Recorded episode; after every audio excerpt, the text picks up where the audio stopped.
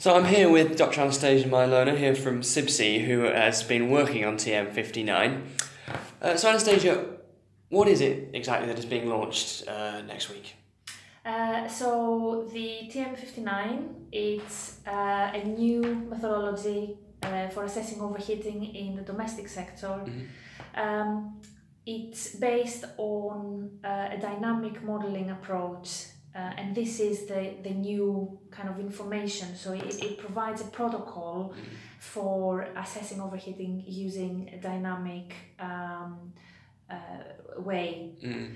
Um, that that um, uh, covers a, a, big gap that existed in, in the past. Uh, so basically, designers used SAP Appendix P mm. by default because that was the only um, way, uh, the, the only tool that could provide them with some indication about uh, how the design of the building could affect overheating risk mm. uh, in, in the spaces. Uh, but of course, SAP is not a is not a tool, it's not a design tool, it's a compliance uh, tool, right. Uh, and that lies the the problem. Um, the uh, the thermal comfort of, of a building is a very dynamic phenomenon. Right. So basically, um, it's an interaction between outdoors and indoors. Uh, and that changes by by the hour, by the minute, by the by the hour, by, yeah. by the day. So uh, based on the fabric and the um, configuration of the building, it will respond differently to outdoor. So it's very very important mm. to look at the performance uh, at, a, at a dynamic level, right. at an hourly level. Um, so we as CIBSE and, and industry champions uh, try to um, to discuss that and, and, and try to uh, integrate that into industry practices. But what came back was always the question, um, you know, I, I can use dynamic modeling, but based on the input, you get different output. So, so assumptions about uh, internal gains, about about occupancy profiles, about um, natural ventilation configuration, window configuration, etc., mm. will very much affect um, the the results.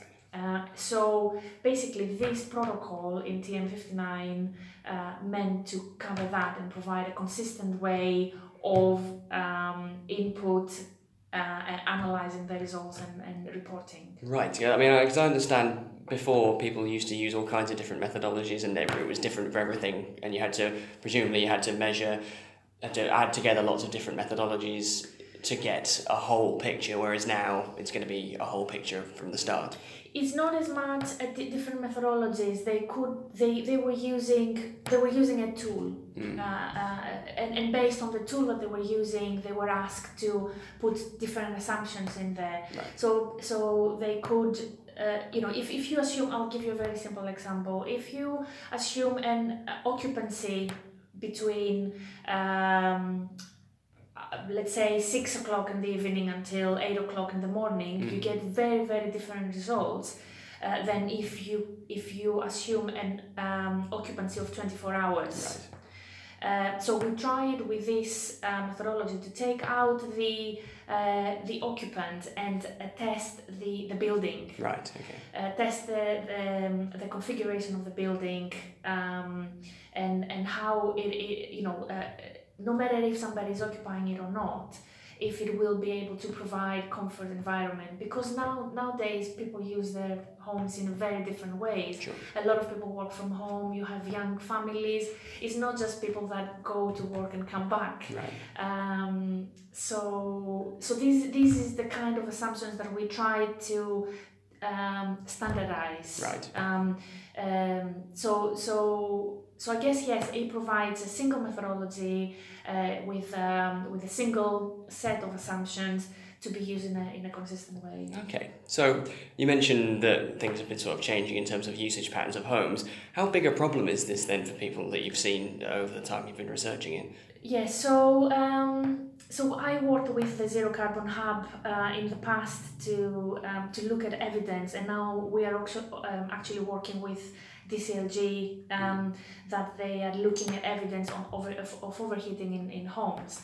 Um, because because of the nature of the problem, because it's people's homes, it's not easy to actually interfere and do measurements and um, ask people. It's only from evidence that we could get either from people that manage properties or from ad hoc people asking CIBSE or other uh, organization like us, how can we deal with, we're overheating, we have a huge problem, how can we deal Mm-hmm. with that problem? So this is the only evidence that we can we can actually gather, um, and from that evidence, it looks like every year the, the problem gets worse and worse. Mm.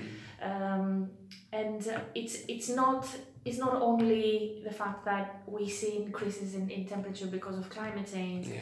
it's also because we see changes in uh, urbanization so we have you know the, the, the, the cities are getting bigger and Yeah. much more um, dense um, instead of spreading um, you know um, um, through the, the city Mm. actually goes up, which means that you know you, add much more thermal mass into the uh, into the uh, urban environment. Right. Um, but also we're trying to minimize winter temperature, um, sorry, winter energy Mm. um, use. And in, in, in doing so, we insulate, we over insulate um, buildings to to be able to sustain the heat during the winter, but Mm. that means that it sustains the heat during the summer as well. Right. Um, and also, uh, which I, I think is very, very important, is the fact that we are trying to maximize the, um, the space, create more homes per square uh, meter, Right. um, which means that a lot of times we compromise on the availability of uh, windows and cross ventilation. Right, so we see a lot of flats that they're single aspect, um, which means that they only have openings on one side, and and you lose that kind of cross ventilation if you have windows all around your your property. Um, so yes. No, yeah, I mean that was going to be my next question actually, Yes. which was what kind of changes do you think people are going to make to buildings as a result of this? Yes, so uh, that's a very good question actually, because when we uh, when we were writing, well, before we write anything, we actually tested extensively the um, the ideas that we had um, about the, the methodology. And um, what we said from the beginning is that uh, while we do the testing, we will know if the methodology is successful and robust, Mm. if it gives us the answers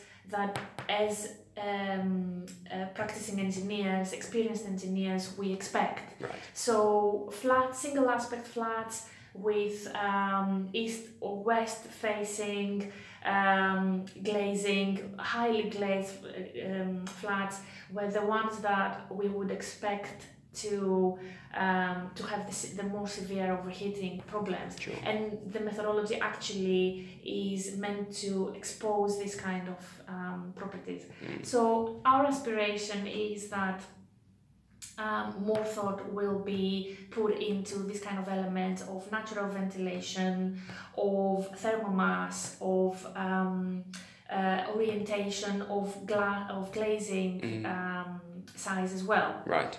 So we are hoping that these are the kind of changes that um, will be made, and and um, very very crucial is the idea of when you're designing a building, you are looking not at seasonal performance but actually all through the year. Mm. So you you do something to prevent uh, winter uh, energy losses, but at the same time you need to test how um, these solutions affect the summertime uh, Mm. performance. So a holistic um, approach in, in design, I think it's something that it's very very important. Right, of course, it's not good enough that something performs really well energy wise in the winter, but then overheats massively in the summer. Right. Exactly. So I understand that uh, the CIBSE's weather data is actually integrated into this and forms quite a big part of deciding, you know, how the methodology works. How, how is CIBSE's weather data used here?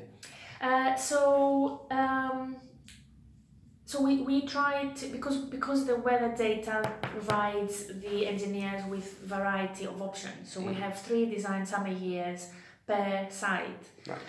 Um, we try to make it easier because because we uh, introduced the complexity of thermomodeling. We try to um, to, to simplify all the input um, stages to, to make it as simple as possible.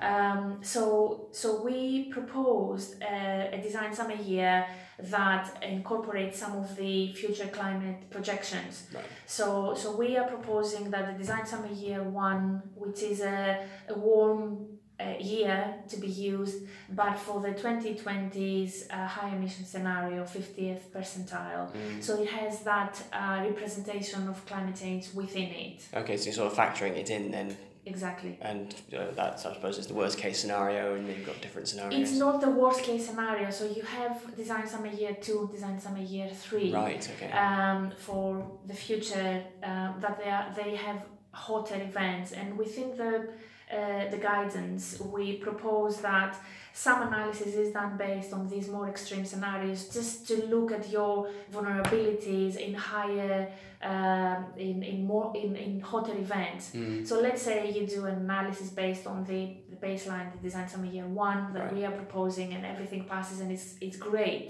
Sure. but you want to see how the same building will respond to hotter events, Yes, more extreme events. So we we recommend um, that some analysis is, is done based on those as well. Right. Okay. Fine. Um, and where are you going from here? Basically, what in in you're looking to sort of expand on the research, I'd imagine in future. What what kind of things are going to be added? Uh, so there is um, the, there is a research project uh, that um, at the moment we are sponsoring. CIBSE is sponsoring Mm. um, that is looking at how um, other uh, population um, uh, types, so more vulnerable people, older or with certain health effects, uh, or younger, um, respond to different overheating events. So that's that's one thing. The other the other thing that we're trying to see is uh, what the difference is of using this this methodology um, uh, in in different software because uh, initial testing showed that different um, uh, software packages um, um, provide different, slightly different results, even if you're using actually the same exact methodology. So we're trying to dig into that a little bit more. Um, so there is there is quite a lot to be done. Uh, ultimately, we will be able to uh, measure buildings that they have used this methodology Sure. to see if they actually are um, more robust and, and um, uh, less prone to overheating. But that's uh, I think that's something that uh, it's in, in the future.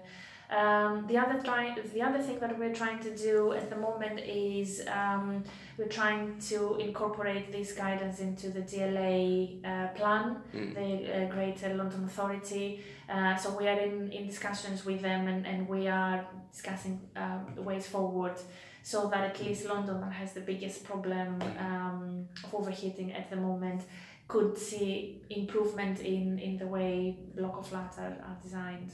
Fabulous. Well, thank you very much for your time, Anastasia. That's fantastic. Thank you very much. Cheers.